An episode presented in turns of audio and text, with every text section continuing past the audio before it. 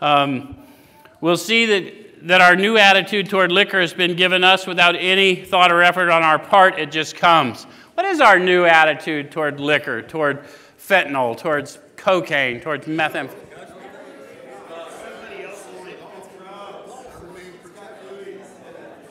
It's just none of my business, right? Do you get what I'm saying? I mean, I wish people wouldn't use those things, but I ain't mad at you if you do, and I ain't mad at the drug for what it did to me, because it actually did exactly what I expected it to do. Well, I, it kept me fucked up until I couldn't get any more fucked up, and then when I tried to get off that train, it was harder than I thought. That's all.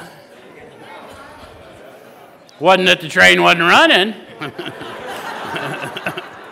okay. All right, so, so we're not fighting it, neither are we avoiding temptation.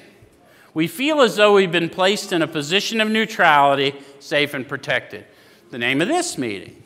That's for you scientific minds. If you're having trouble wrestling with this power we call God around here, yeah, if you're wrestling with that, have you been placed above the laws of this world, placed in a position of neutrality? Are you able to be kinder than you feel like being from time to time?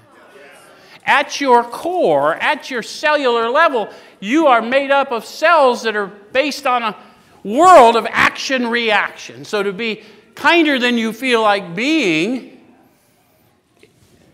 is being in a position of neutrality. It's being raised above the laws of this world, yes? How many of you didn't always possess the ability to not just go right off? Look at who I'm talking to. Okay.